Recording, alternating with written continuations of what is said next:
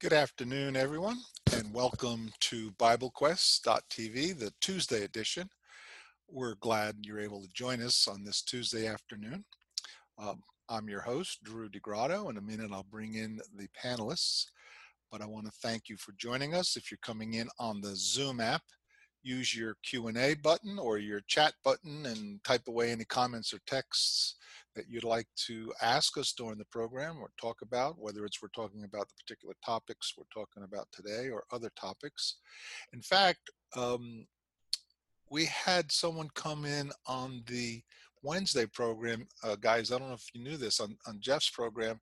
Someone actually used the hand button to come in live with the video and audio. First time. I thought the Tuesday program was going to do it first, but not yet. So we're inviting any of you in our audience, if you wanted to come in uh, with or without video, if you just want to come with your audio, click the hand button that tells us you would like to ask a question or make a comment using your audio instead of the text button.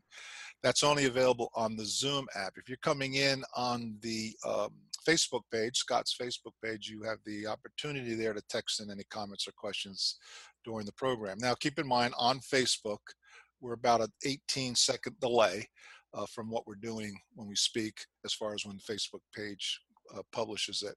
Uh, but we're live and instant on Zoom. So with all of that said, uh, Scott, uh, let me bring you in first. Did you have something you wanted to add to that? Scott, Well, our program yeah. director. Just that uh, if somebody will come in, as you just said, it will save us from being taunted and mocked and ridiculed by the Wednesday crowd. That's correct. oh, yes, yes. we got to us catch out. up.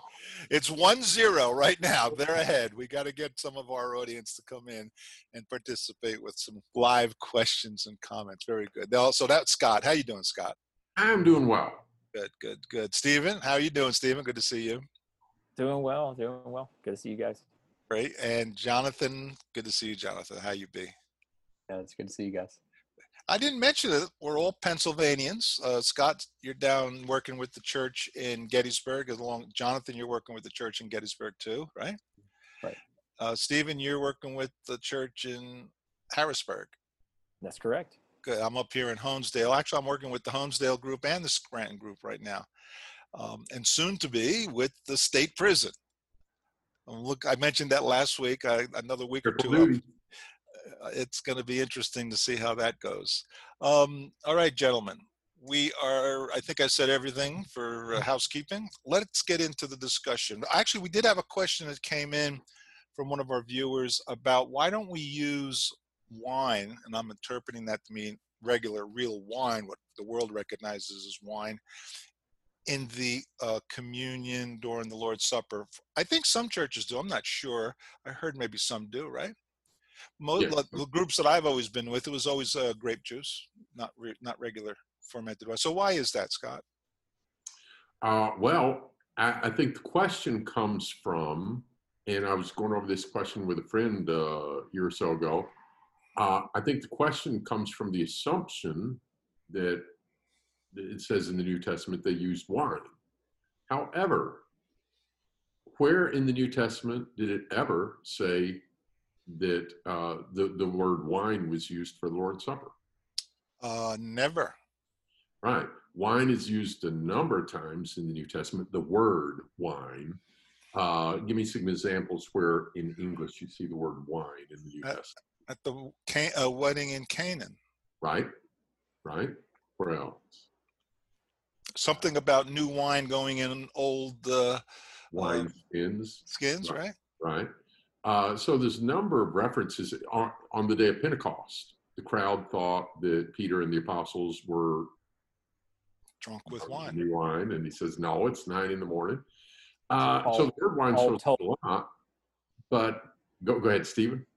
Paul told Timothy to take little alcohol for his tummy. So there's that reference in First Timothy 5, uh, verse 23, um, where he does tell him to use little wine for the sake of his frequent ailments. couldn't resist a little bit of life of Paul going. I, I just had to, I, it was low hanging fruit. Um, You want to share that link with the with the audience? No, that's No, no. okay. So, um, the uh, so the word shows up a lot.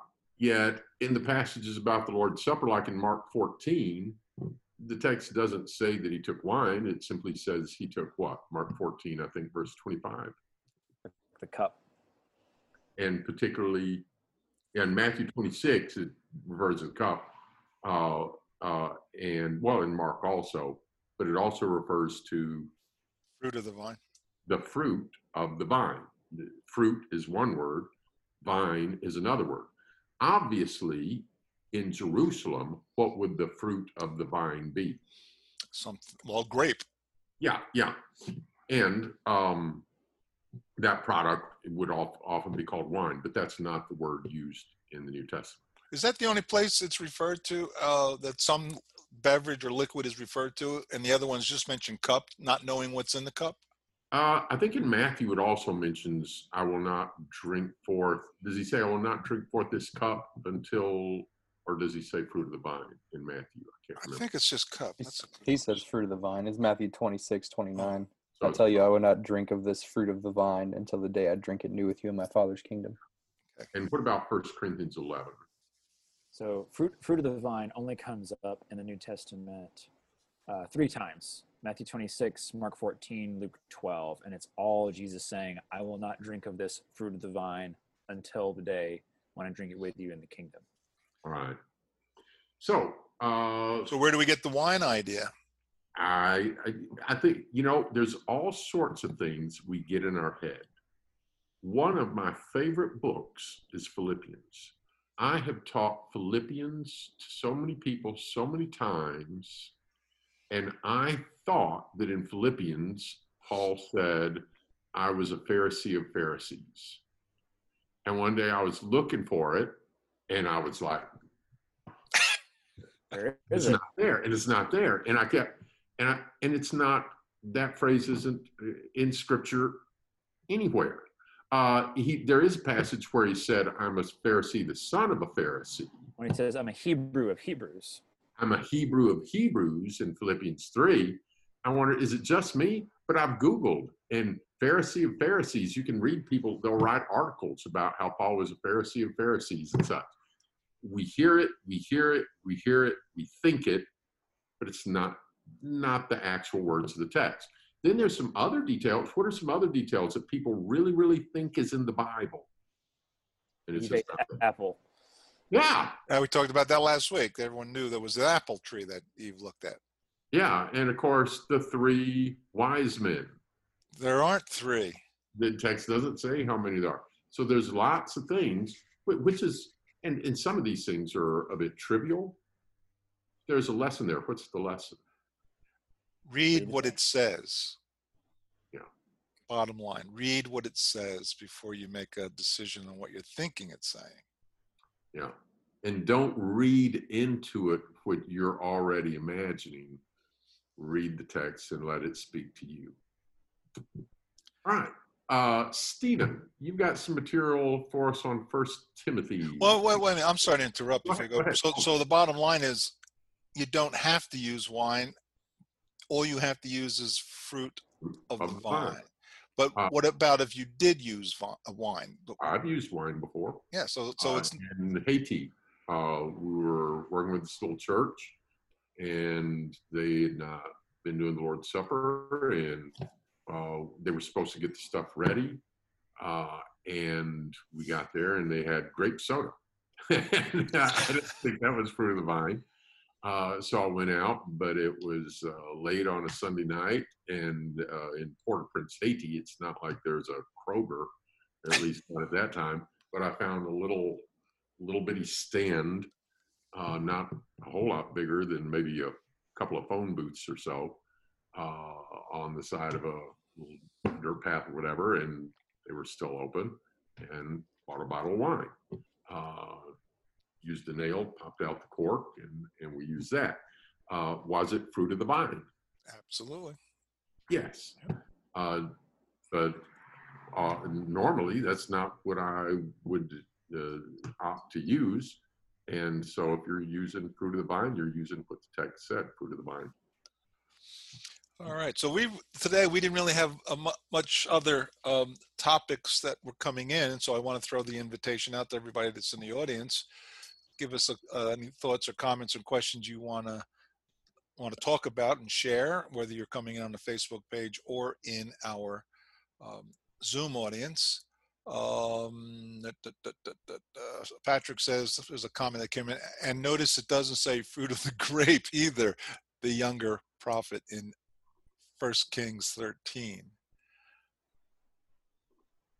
I think that was in response to Scott's question. What's the purpose? What's the lesson here?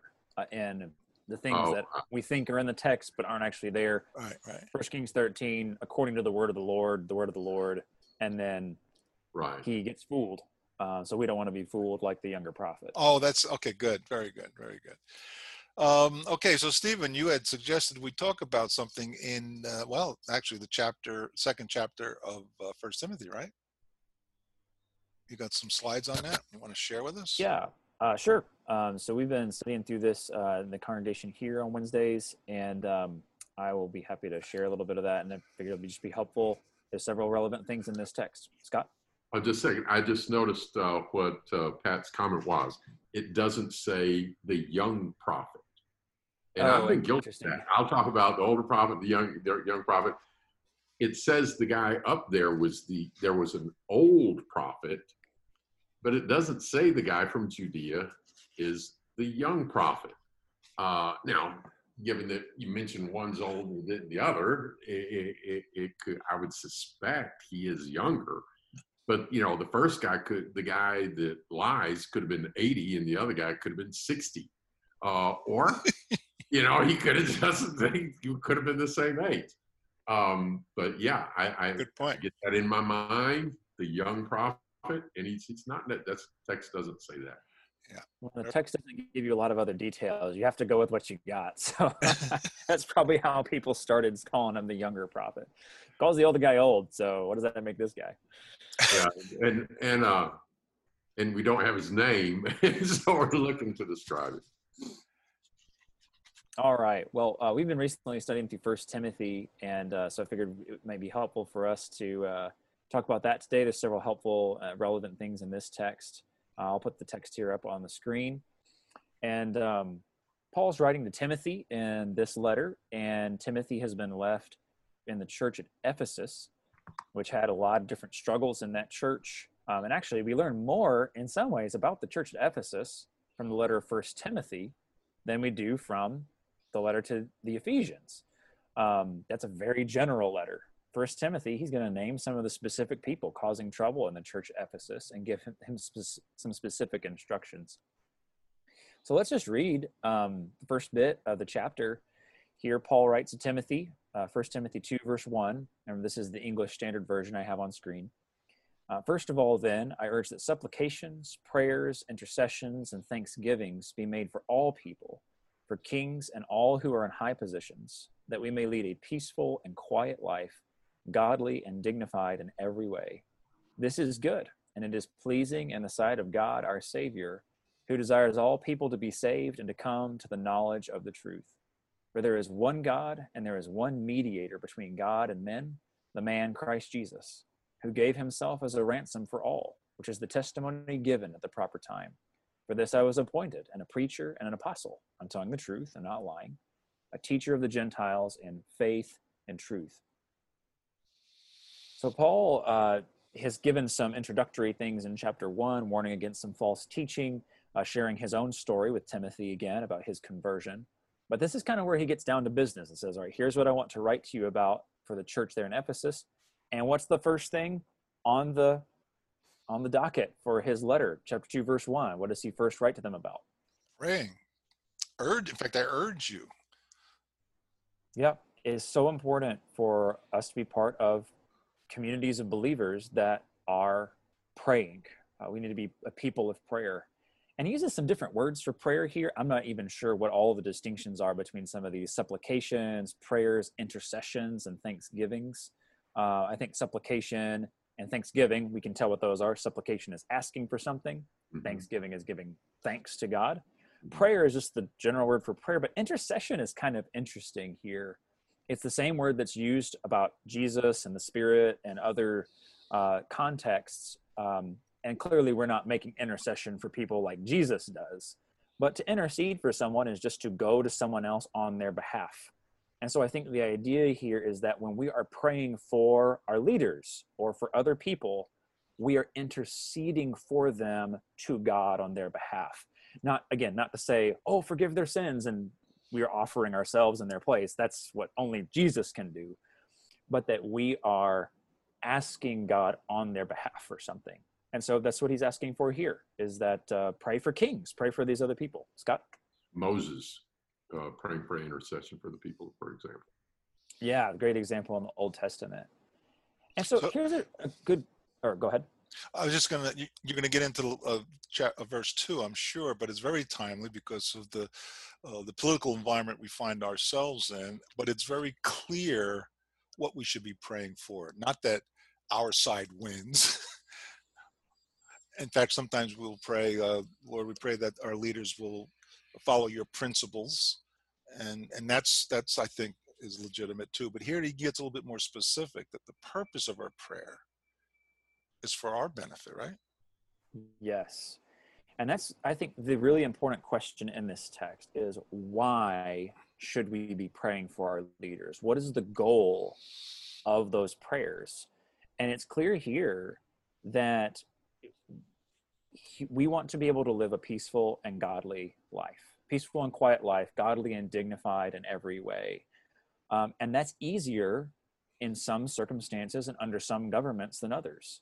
Paul lived in a day where there was some some tough things going on. And so Paul urges the Christians in Ephesus, I want you guys to pray so that there can be favorable conditions for you to live a godly and quiet life. But I think this ties right in in verses 3 and 4. What's the other purpose for praying for our leaders? Have opportunity that others may come to salvation. That's right. It's for favorable conditions for the gospel. It's a lot easier for the gospel to spread when you can peaceably talk and move among people. And so these peaceful conditions are something that is not just good for us personally as Christians, but for us to be able to spread the message of the gospel to more people. Drew? I, I, I I'm, I'm hard to say it this way, but it was the persecution that caused this church to church to spread so much. Isn't that interesting? Yes, the Lord works through all different kinds of circumstances. And it's not to say that, oh, there's persecution, so we can't spread spread the gospel. No, Right.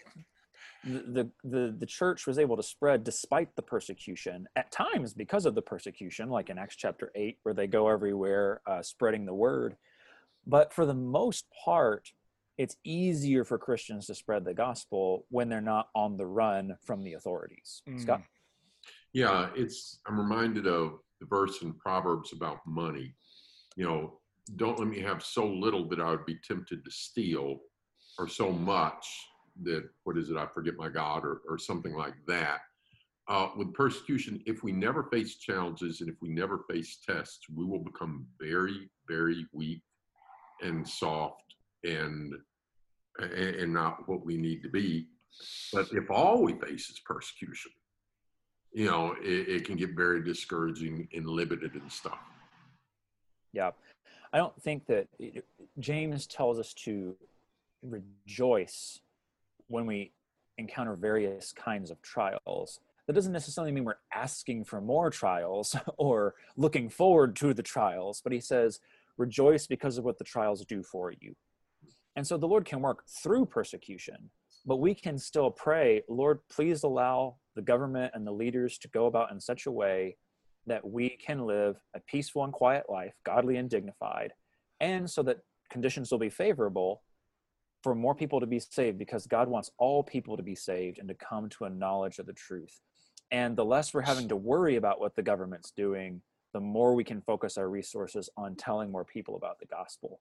Again, the Lord will use all sorts of circumstances to, for his glory and for the purposes of the gospel.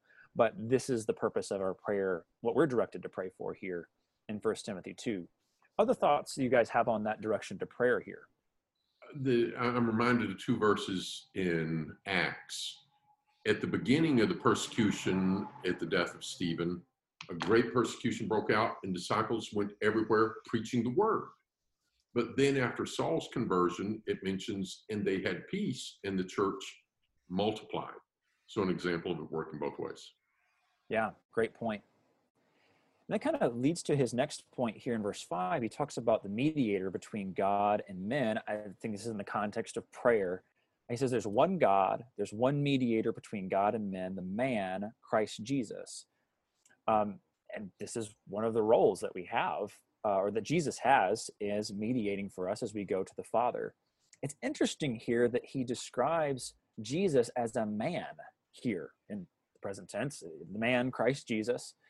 Um, and I wonder if the context here is that Hebrews will talk about that Jesus is our perfect high priest because of his humanity. He, he came down here and took on flesh and blood so that he could be a perfect high priest for us. And that when we pray, God, eh, it's not that we can say to God, oh, you don't understand what it's like down here. no, he understands perfectly well what it's like down here in the sense that Jesus, God in the form of Jesus, comes to earth and is tempted in all ways as we are, yet without sin, Hebrews 4 will say, and now is at God's right hand interceding for us. That's a powerful thing. When we pray, God understands. Uh, Jesus understands specifically. He's in a perfect position to go to God on our behalf because of his humanity. Um, and that, that's pointed out here. Some have speculated here. I, we don't have to get too far off on this, but um, is Jesus still human in some sense? Um, it describes him as the man, Christ Jesus, here. Um, does he still have his body? I don't know the answer to that specifically. This seems to hint that that may be the case. Um, but I think the main go- question here is that uh, Jesus is at God's right hand now, interceding for us in our prayers. Any thoughts or comments on that, the mediation of Jesus?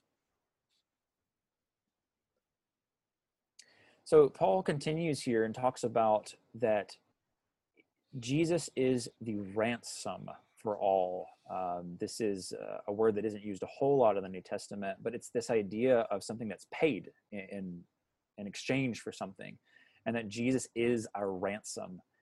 And that Paul's purpose in all this is to tell people about Jesus and his message. Again, that's why we're praying for our leaders in the first place, is that this gospel message of Jesus giving himself as our ransom can continue to spread far and wide.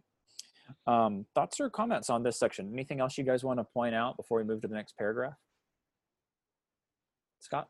One thing on the word ransom, uh, we don't see it in English, but in Greek, it's very clear that the word ransom and the word redeem are in the same word family. Uh, I think it's lutroo is redeem and lutron maybe is ransom. Uh, and if you look at the meanings, ransom is what you pay to redeem someone, and redeem is what you have done for someone when you have paid the ransom. And it would have been used, uh, like most New Testament words, outside of the gospel. Um, if you took a city uh, and there was a king or a princess in that city that was of great value to someone else, uh, you, you wouldn't necessarily send them to the salt mines or to be your maid servant or something. You would sell them for ransom back, you know, to the family. Uh, pirates, you know, would do this uh, back at the beginning of this country and more recently in Somalia and in ancient times. Julius Caesar was one time seized by pirates and they said, uh, you know, send word to your family or whatever. Here's how much ransom they have to pay and he laughed because the number was quite low. He said, "You don't realize who you've got." but he sent out the letters, and they came up with the money. And then after the ransom was paid, he was redeemed, and so they let him go. Uh, Julius Caesar went away, came back with the navy, wiped out all the pirates. So that's how that went. But uh, ransom and redeem, it's one is the noun, one's the verb. Same same related thing. Yeah, that's interesting coming back just real quick before we move on, uh, just to the prayer for leaders in this section, I think that it's also noteworthy that in verse one talks about thanksgiving is part of our prayer for all people and for our leaders. um, and that it's important as we pray to God, however, whatever circumstances we're in, government wise, that one of the important things for us to do is to be giving thanks for the good things that God has given us and to be giving thanks for our leaders. Um, Paul will come into contact with various leaders in his time in the book of Acts. And it's interesting to me that he treats them with respect, regardless of where they're at uh, on the political spectrum or on the morality spectrum. Um, and he'll reason with them about self control and the coming judgment and these things. But that it's important for us in such a politically polarized climate right now, regardless of where we're at, to give thanks for our leaders, whoever is in office, and to again come back to the purpose of the gospel. We are serving a far greater kingdom than any of the kingdoms of men, America or otherwise.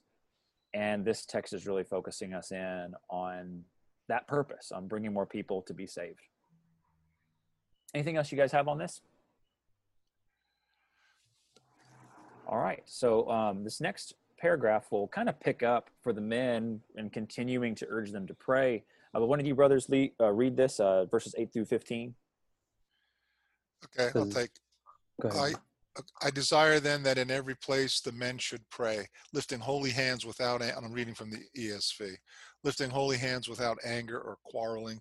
Likewise, also that women should adorn themselves in respectable apparel with modesty and self control, not with braided hair and gold or pearls or costly attire, but with with what is proper for women who profess godliness with good works. Let a woman learn quietly with all submissiveness. I do not permit a woman to teach or to exercise authority over a man.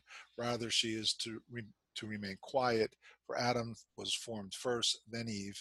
And Adam was not deceived, but the woman was deceived and became a transgressor. Yet she will be saved through childbearing if they continue in faith and love and, uh, and love and holiness with self-control. All right. So there's two groups that are addressed here. Again, Paul is giving instructions to Timothy.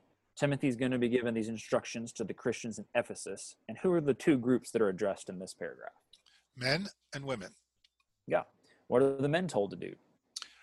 raise their hands in holy prayer or pray with holy hands. I don't think it's so much uh, instructions that when you pray, you have to raise your hands up in the air and that makes them holy, but rather it's an attitude of any guilt on you, on your part. Yeah. Yeah. And there's certainly nothing wrong with raising hands. There's all sorts of No, different right. postures for prayer in Scripture. But lifting holy hands is the idea of, um, sometimes we'll talk about the idea of like someone uh, having blood on their hands. Uh, and the, that image, that picture is like a picture of guilt. And so it's saying when we come to God, we need to be living our life in such a way that we're lifting holy hands to God, that we're not lifting guilty hands, I think is kind of the, the contrast in this particular passage. And what Yeah, does we- he say that the men need to avoid? Or go ahead, Drew. Uh, it's more of a figurative thing from, I guess, our perspective, but wasn't it uh, a practice both in pagan and in Jewish cultures that they would physically raise their hands? That- I don't know if I, I, remember I'm not sure about the history of that posture. I mean, Yeah. it's certainly a common one throughout. I've seen it in different groups, but uh, I don't know about what it was for them. Okay. So anyway, it's more of a, it's a, the attitude, not the physical presence of where your hands are. Although, like you said, it, there's nothing wrong in raising hands and praising God. There's several things that we know. There's several things that we note about prayer and apparently how they prayed in the first century. Uh, from First Corinthians 14, it looks like they said amen at the end of their prayers because don't pray in a tongue. Otherwise, how does somebody know how to say amen? hmm Uh, here, I believe they they lifted up their hands, and he's saying, "Lift up holy hands." Uh, I don't think it means that that's the only physical position you can be in. hmm Uh, Jesus gave a parable of two guys praying, one appropriately and one not appropriately. The one praying not appropriately was a Pharisee, you know, standing thus and looking up to God. But the one whose prayer Jesus appreciated wouldn't even look up. And what was he doing with his hands? Was he pounding his chest? Yeah, he was he saying, "God, be merciful to me, a sinner." You know, it wasn't necessarily this position, so it doesn't have to be in that position. Another interesting thing, sometime else, uh, I'd, I'd kind of like to talk about this, but not today. Uh, they apparently said Abba Father in their prayers, uh, which is an interesting thing and can talk about some other time. But go Mhm. ahead. Yeah, that's really interesting. It also tells the men specifically to not uh, be angry or quarrel with each other. And apparently, there's some kind of problems going on, like with that in Ephesus. And um, You mean there's again, both problems of- going on in the Lord's church? believe it Oh, or not, You got don't, two don't read First Corinthians. two men, you're going to have two problems. That's right. And one of the things that's going to be interesting to me here is in this text, the women are going to be told in just a minute that they need to wear modest clothing. But one of the things that's interesting to me is to read these things together, and neither of these things are gender exclusive. Um, it's not that men need to not watch what they're wearing or that women can't struggle with anger and quarreling. But Paul addresses some things that might tend to be the struggle for the different genders. And both of the struggles have at their root something that says, look at me. Mm. Look look at who I am. And there's a selfishness in both of these problems. For men, it's not usually showing off with what we wear. It's quarreling and trying to one up the other guy and and and uh, getting the pecking order straight is what we often struggle with for ladies it's not necessarily that same thing but oftentimes it's wearing things for attention whether that's wearing things that are super uh, you know i'm not sure what the word is that i'm looking for but just showing off uh, that was apparently what was going on here he talks about braided hair gold and pearls and costly attire treating church like a fashion show um, or whether it's not wearing enough clothing and calling sexual attention to yourself. The point here is that Paul is addressing men and he's addressing women and saying, it's not about you. Men, you guys need to lift holy hands and be praying. Don't be angry with each other and quarreling. Stop that. Women, stop dressing like this. You need to be dressing with what's proper for women who profess godliness. You need to be dressing with good works. So for both the men and the women, it's a not this, but that. And I appreciate just how Paul lays that out here, and that I think both of those principles have the same underlying selfishness to them, the look at me attitude. Do you have thoughts or comments on that? Yeah, I wanted to mention uh, because we have a tendency, I think, like let's look at this here, uh, not with braided hair or gold or pearls or costly attire. Um, you, you might you might be familiar with back in the early half of the 1900s, holiness churches. Uh, the women tended to be very, very plain, while the men in those could be really flashy sometimes uh, but no makeup and everything. These. So let's talk for a second. Is this a prohibition against having any gold or any braids? Is it a point of emphasis? Uh, what's going on there? Well, it seems like in the context, again, when we have a not this, but that, that there's often something being downplayed and something being emphasized. It's a little bit like when Jesus says, Do not labor for the food which perishes, but for the food that endures to eternal life. That doesn't mean quit your job. It doesn't mean you're prohibited from laboring for food that perishes. Like we need to eat, you need to work. But here, it, there's a point of emphasis you're putting too much emphasis, ladies, on braided hair and gold and pearls and costly attire. You're dressing in such a way that's calling attention to yourself too Yeah. much. Yeah, What you need to be doing is focusing on what's proper for women who profess godliness. Focus on good works. Less of that, more of this. yeah. Uh, and so, for example, um, wearing gold. Uh, what did what did Abraham send? Uh, as his servant is looking for a wife for Isaac, some jewels of gold. Uh, what did the worthy woman have her household dressed in? Dressed in scarlet.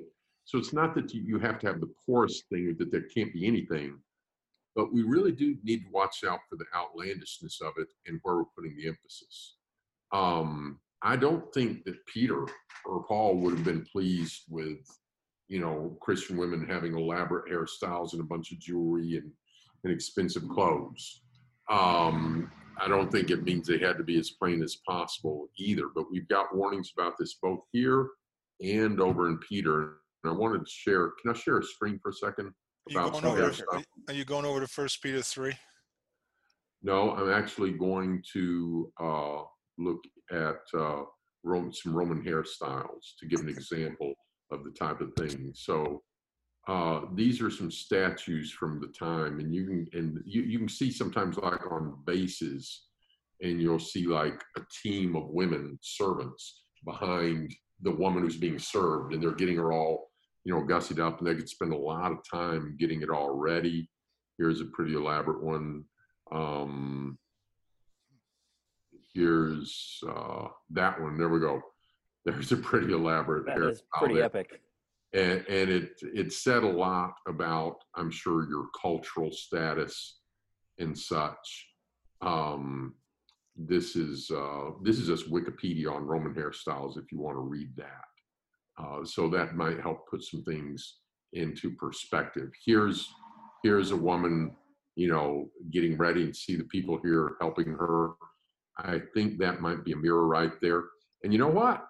You know, if if you're spending a lot of time at the beauty parlor and you're making sure that you've got your fake lashes and your expensive hair and your, you know, two pounds of makeup and stuff, you know, think about think about what you're doing. Uh, a comment came in from Patrick on First Peter three three. What about forbidding the wearing of apparel? Um, that's one of those not but things, I think, Stephen. Yeah, because in Timothy it says not costly apparel, and in First Peter it says let your adorning not be in the braiding of hair and the gold or wearing of apparel. That Yeah. if, if you take it as meaning you cannot do any of those things at all, then you couldn't wear apparel. He's Yeah. saying let that be the point of what let your adorning be your good spirit instead of uh, your uh, etc. Yeah, let's just read that text here. First Peter 3, verses 3 and 4 says, Do not let your adorning be external, the braiding of hair and the putting on of gold jewelry or the clothing you wear, but let your adorning be the hidden person of the heart with the imperishable beauty of a gentle and quiet spirit, which in God's sight is very precious. So, similar uh, parallel there. So, the women are told uh, to watch out for the way that they're dressing, and they're also told to watch out for the way that they're submitting uh, or lack thereof. In verse 11 and 12, he says, Let a woman learn quietly with all submissiveness. I do not permit a woman to teach or to exercise authority over a man. Rather, she is to remain quiet. And again, apparently in Ephesus, there were women who were abandoning this and who were uh, taking teaching positions that were inappropriate for women to have. Uh, you have this passage, which gives a general principle about women not taking a position of authority over a man, uh, men to be in the roles of teaching when there's men and women gathered together. Um, and in 1 Corinthians 14, Paul will also write to the church in Corinth and say, women are not to speak in church. Uh, they're to ask their husbands at home. They're, you know, not to even ask a question in the assembly. There's a whole study we could do on that sometime. But the point here um, is that these women are not staying in their proper role. Uh, they're not doing what God told them to do. And then the reasoning is given in verses 13 and 14. Um, for Adam was formed first, then Eve, and Adam was not deceived, but the woman was deceived and became a transgressor. So there's a reason from creation, and then there's a reason from the fall. And both of these things show that man, there's a headship order that God creates. Um, in 1 Corinthians 11, he talks about it. God is the head of Christ, is the head of man, is the head of woman. And this created order is part of what God made to be good. And we need to understand that headship, a lot of times, you know, our society balks at this kind of stuff.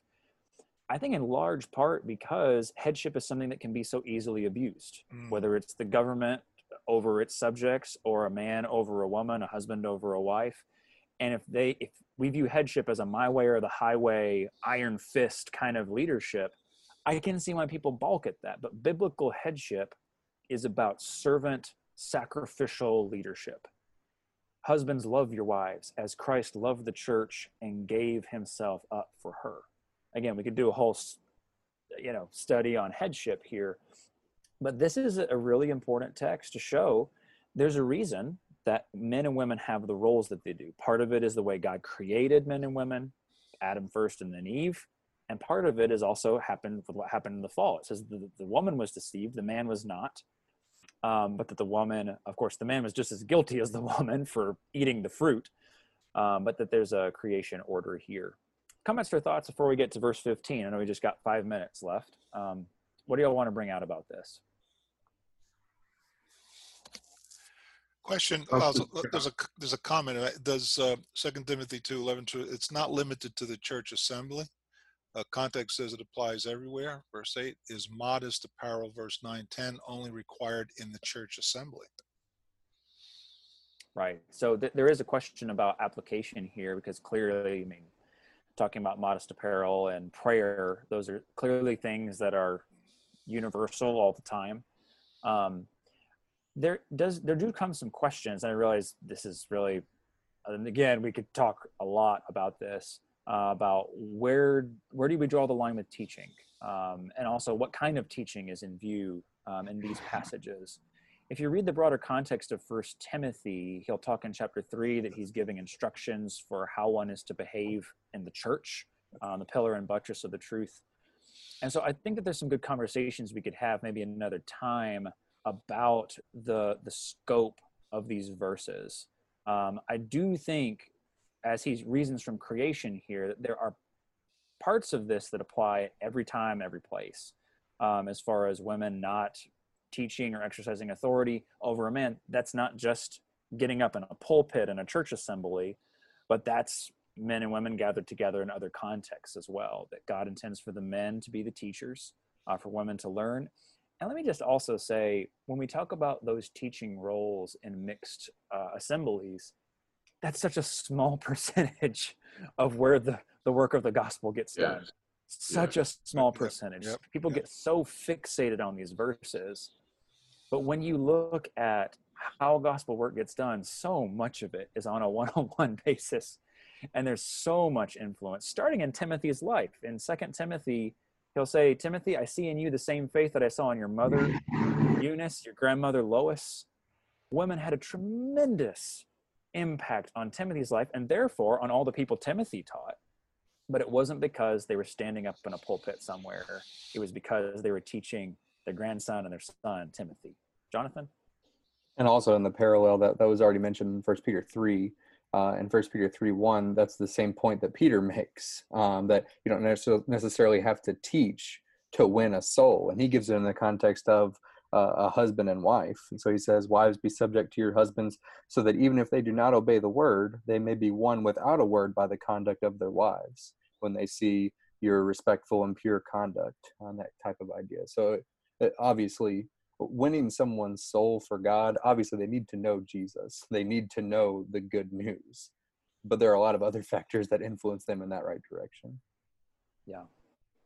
Well, let's take just a minute before we wrap up today and talk about verse 15. This is a, a challenging verse. I think the purpose of it is to soften what he's just said in verses 13 and 14. But different translations do different things with this. Uh, there are three main questions that we have to ask is who is the she and the they in verse 15? Yet she will be saved through childbearing if they continue in faith and love and holiness with self-control. I will say it is possible for it to be the same group of people. Um, in this context, Paul has used a plural for women in verse 9 and verse 10, and he's used a singular for women in verse 11 and verse 12. And so it's notable that Paul can shift talking about the same group, sometimes singular, sometimes plural. So it doesn't have to be two different groups. The question, this next question is what sense of salvation is used here? Is this like eternal salvation? Um, or is this talking about being preserved in some other way? The New American Standard uses the word preserved. And then what's the reference to childbearing here? Uh, I'm just going to put up some different views and talk about what I think is the most likely view. I'm not dogmatic about this. On the first two views, read the verse and talk about, well, women will be saved eternally through having children if they continue in faith and love, etc. Or women will be saved eternally um, through having children if the children continue in faith and love. What what is the challenging thing about those two interpretations? Just just reading it right there. Um, what does that does that seem to gel with the rest of the Bible teaching? In Corinth, for the situation they were in at the time, Paul advised women not to marry. So they wouldn't have been having children in, in that situation. It's, uh, it's not required that a person has to be married. That's right. And so neither of these seem likely that your salvation, the woman's salvation, is not based on her marital status or her parent status. And no one's salvation is based on the behavior of their children. Um, that you're not saved if your children continue in, you know, love and uh, holiness and all these things. Another possible view, um, and this is the view that some translations take, is that women will be brought safely through childbirth um, if the women continue in faith, love, etc. That seems very unlikely just based on life experience, that not every woman survives childbirth. Not every child is brought safely through childbirth. Um, and especially in the first century, where there would have been a much higher mortality rate for those things than it is now and just because someone dies in childbirth that's not a, a statement on their salvation or, or on their favor before god safety through childbirth is not something i think that is promised in this text an interesting view that i came across recently on this is that after just talking about adam and eve in verse uh, 13 and in verse 14 this could be talking about eve being saved that she is the singular she in this verse and that she's saved by the bearing of the child that is jesus being born. And it is true that jesus is the one who will save us eternally. It's only through his blood that we're saved while that's an interesting reading in the context it seems like a stretch of the language and for paul to suddenly be talking about eve being saved by jesus being born seems a bit strange uh, for that to be they do this right uh, so it's an awkward transition there to they so I think the most likely view is something along the lines of women will be delivered through childbearing. I don't think this is eternal salvation in this context. Um, if they, if the women continue, I think it's the same subject, the she and the they. But I wonder if it's not the idea of being delivered from an improper role or an improper attitude. That's the context here. Is these women are usurping their proper role, they're taking authority roles over men, um, and that the idea of childbearing is not just the idea of the having of the children, but also the woman's role in the home, the raising of the children. Over in 1 Timothy 5.14, uh, he will say, I want the younger widows to marry, to bear children, to be, you know, managing their own households. And so I suspect that the emphasis here, again, is on like a not this, but that. Women don't need to be focused on teaching men or, or you know, not being, you know, like taking these public roles, they need to be focused on their role as wives and mothers. Again, not to say that every woman has to do that, but this is the emphasis being given in this text. And that fits with the other teaching that we see in Titus, where the older women are teaching the younger women uh, to love their husbands, being keepers at home, and things like that. Again, lots more. This is the tip of the iceberg on this topic but this is the best I've been able to do with uh, this particular challenging verse. Do y'all have thoughts or co- questions on that? Scott. Kind of going along with number five there. Uh, perhaps the idea is almost, uh, I'll call it gender redemption. In other words, Eve here, the first of women, is one that initiated, you know, uh, was deceived and initiated sin and such but it's through women that life comes and lives are molded and so much good happens. Uh, you know, like we say, the hand that rocks the cradle rules the world. Uh, and kind of a some idea along that idea, perhaps. Yeah. I don't think that any of these passages are, again, uh, forbidding a woman from not being a wife or a mother, but that there's an emphasis here on the God given created role for men and women, and that it is in fulfilling those roles that we find fulfillment. Um, so that's, I think, kind of a big picture take on this chapter. Do anything else you guys have? I know we've gone a couple minutes over this week. Anything else you'll have before we wrap up? All right, Jonathan. Uh, just an interesting comment from Pat. He suggests childbearing is the and I can't say that word either. Yeah, yeah, that's a five dollar word. I think it's synecdoche. Now I'm not even going to try. it. Synecdoche. Thank you, thank you for the woman's complete role. He had been talking about her subjective role in Mhm, that point. That. All right. Well, thank you all for uh, your comments and discussion. Thank you, Stephen, for preparing that and going through that. Um, if there are any other further questions or comments or things um, that you all have, um, actually, looks like um, Danielle is raising her hand. I don't know exactly how to do that. Do you know how to bring that in, Drew? Well, you're the host now, so you have to Let's see. Oh, okay. Here we go. Got it. click on it. Uh, Talk okay. Permitted. Yeah, there you go, Danielle. Go ahead. Hey there. I'm at the park with my daughter, so if the connection is spotty, apologies. Um, I thought that something something that I thought was interesting is as you were talking about uh, Stephen about the things that the Lord is emphasizing here are the things that men and women struggle with differently, and then what He tells women and men to focus on are honestly things that you know the way He designed us. Um, you talked about pecking order for the way that men communicate and um, you know that really allows men to get things done and to do things in a way um, that i as a woman have struggled to do at times in the workplace and things like that and women um, god has given it's okay i won't swing you god has given um, women great interpersonal skill and nurturing natures and um, and just you know a lot of things that give us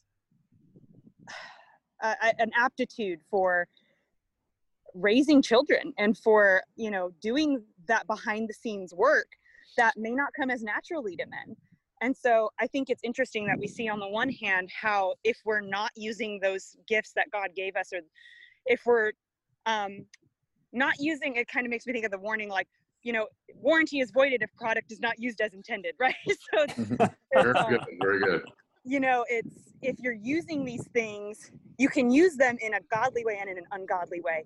And that's what it feels like it's being outlined here is you know don't don't be bickering with one another but you know at the same time you are to be leaders in the church.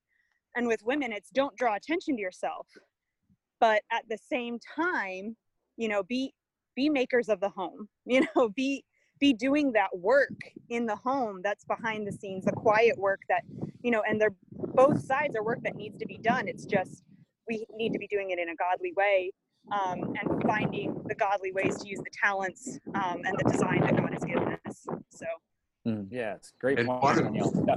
One of the one of the skills that I think women especially have is multitasking. So they're able to make a good observation about an important text at the same time that they're dealing with their child at the park. you mean Right. you you wouldn't wear your six week old while swinging your your two year old while listening to a bible study but thank you thank you scott that's a that's a good i i will take that compliment Hear from you. It is it is Thank you, joy Danielle. there at the park. It's wonderful. thank you Thanks. Good observation. Thank you. All right. Well, thank you, Danielle, for that. Um, and as as probably the least experienced of the four of us in the whole raising children uh, realm, I'm expecting my firstborn uh, here soon. And let me just say, I am so glad that I'm going to have my wife to help to raise that child because I'm terrified of how that's all going to work. and Uh, from one from experience, you should be terrified.